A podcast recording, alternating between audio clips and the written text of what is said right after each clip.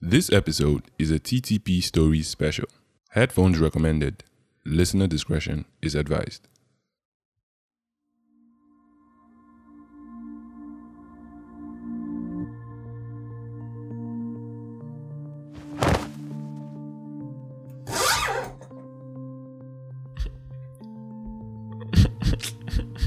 Oh, I hate it when we have to go for these Momo family reunions. It's not like anybody even notices me there self. Mom! Do I pack a sweater? Will it be cold over there? Wherever there is. Peter, you haven't finished packing your clothes yet, ba? What have you been doing since? No, no, no. What have you been doing since? And yes, pack a sweater. Do you need me to tell you everything? You don't know that it's Harmattan season, Abby. My friend, do quick and go and help your siblings pack their clothes, Joe.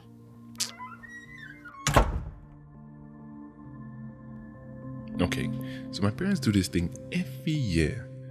Bundle us all like carry-ons and take us along for these family reunions at some isolated location. Usually a remote area too. Dumba, you need to connect with your extended family. Yeah, yeah, yeah, yeah. Nah, thanks. I'm good. I'll pass.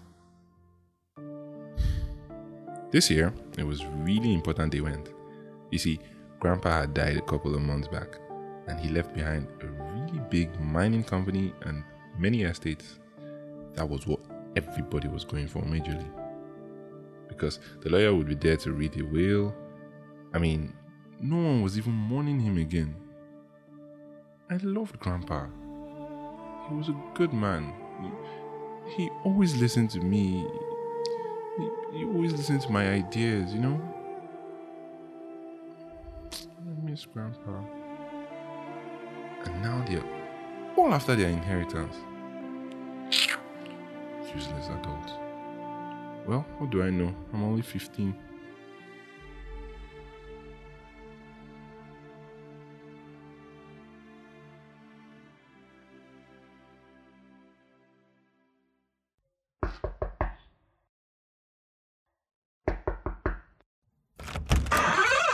Hey guys, good morning. Good morning, Daddy. morning. Good morning, Daddy.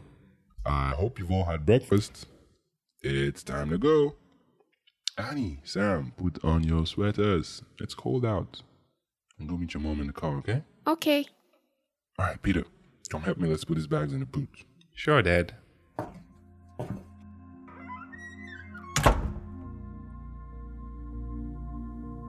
So it was Friday morning, and we were ready to leave for the reunion. This time, it was going to be in the east, at one of Grandpa's ranches. I loved it whenever we went to the east, you know, but this time will be different. It won't be just us. Everyone will be there. Even Jacob. All right, that's all of it. All right, let's strap in. It's Johnny time.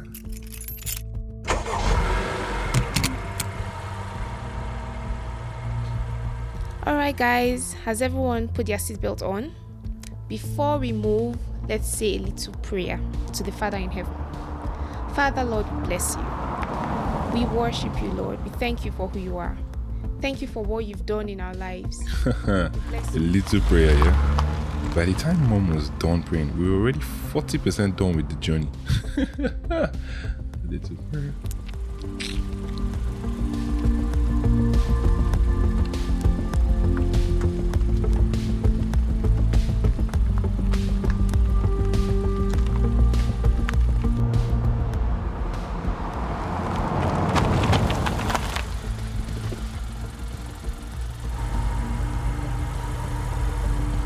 Got there safe, and as soon as we stepped out of the car, it's already greeting season. So many relatives. Peter, help your siblings, right? Take these things up to your room. You remember your room, don't you? Yes, Dad, we do. And just as we were lifting our bags, they arrived.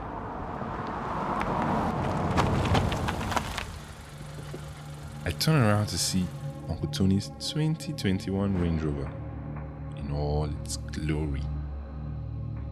You see, Uncle Tony is dad's elder twin brother. I say elder because Uncle Tony always tells dad, Remember, I'm your elder. I was pushed out first. Yeah, yeah, yeah, yeah. He wasn't the richest of all of dad's brothers, but he was definitely the proudest of all four. You see, Grandpa was dad's dad, and this reunion was just a battle of assets for the men and comparison of life's accomplishments with their wives, as usual. These things always, always end in a fight, most likely started by Auntie Monica. Speaking about the devil, there she was, Auntie Monica, Uncle Tony's wife. Stepping down from the car like she owned the place. She was so mean. One day she kicked my pet rabbit. She said it was staring at her. I mean, who, who does that? And of course, they came with their children, Jacob and Jude, the bullies. I hated them because they were so mean, just like their mom. They called us names and always made Annie cry. I always wish I was big enough to beat them up, you know? Just, Ugh. Come on, Sam, Annie, let's go inside.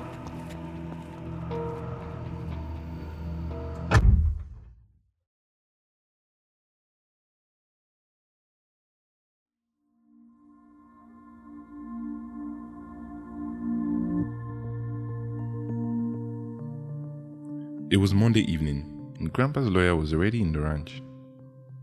Mom and Dad and his three brothers and their wives were all gathered in the study with the lawyer as they prepared to read the will.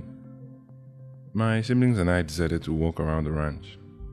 There was this lake behind the goat barns Grandpa used to always tell us about. He promised he'd take us there someday.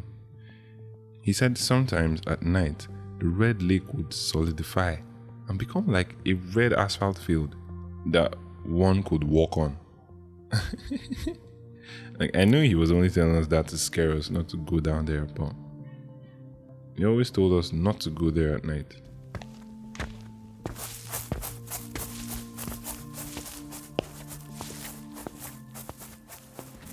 Hey Pete, look, it's a red lake. Yay! Wow, it's so beautiful. Hey, can we touch the water, Pete? No, Sam, I don't think that's a good idea. Remember, Grandpa told us it wasn't safe. Remember, Grandpa told us it wasn't safe. Eh, eh, eh. Always the scary cat, Pete. Jacob? What are you guys doing here? Please, just, just leave us alone. We- We don't want any trouble.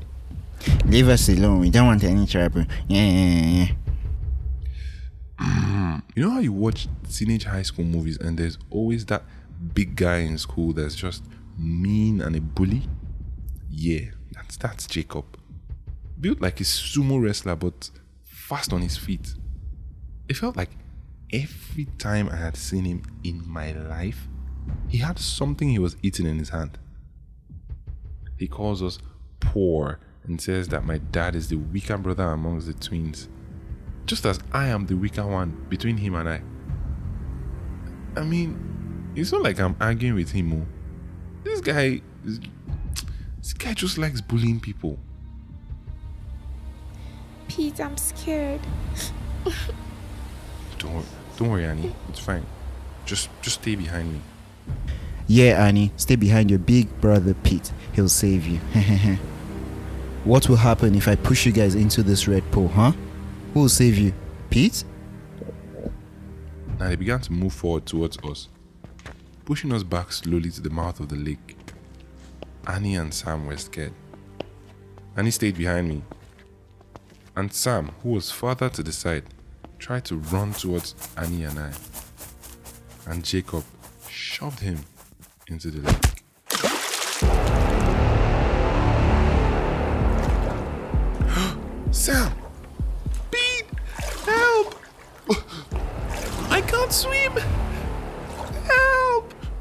Okay, Annie, stay right here. I'll go get Sam, okay? I'll be right back. Stay right here. I quickly ran into the lake to help Sam get out. It wasn't too far in, but the water could still carry him because he was just nine and not so tall. Jacob and Jude laughed as they watched me try to help my brother. They kept coming closer and closer to Annie. She was terrified at this point. She couldn't just stand there anymore. So she ran to the foot of the water to meet us. She thought it'd be better she went into the water with us than to stay with the bullies outside. Just as I reached Sam and grabbed his hand, I felt mud on him. Like he had been rolling in the mud or something. Pete, something is wrong. I can't move my legs. Just then, I saw that the mud spread all over Sam's body. It was like dipping a wet finger in a jar of powdered milk. You know how it gathers around your finger? That's weird. What's happening, Pete? I can't move my arms too. I'm scared. Pete, I'm scared. Now, I saw the mud cover Sam totally. At this point, he was like a snowman made out of mud. A mudman. Just then, I couldn't move my feet too. Oh no. I instantly remembered what Grandpa told us about the lake turning solid at night. And it was already getting dark then. It must be the water, I thought. Pete, I'm really scared. My feet are getting sticky. Oh my god, what's this? I turn around to find Annie standing by the water, her feet already in it. Run, Annie! Get out of the water!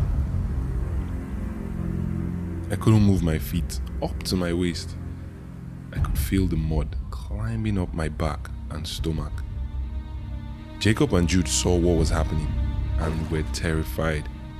I had never seen him scared in my entire life. They ran away like market thieves running from the mob. and they just left Annie there. I mean,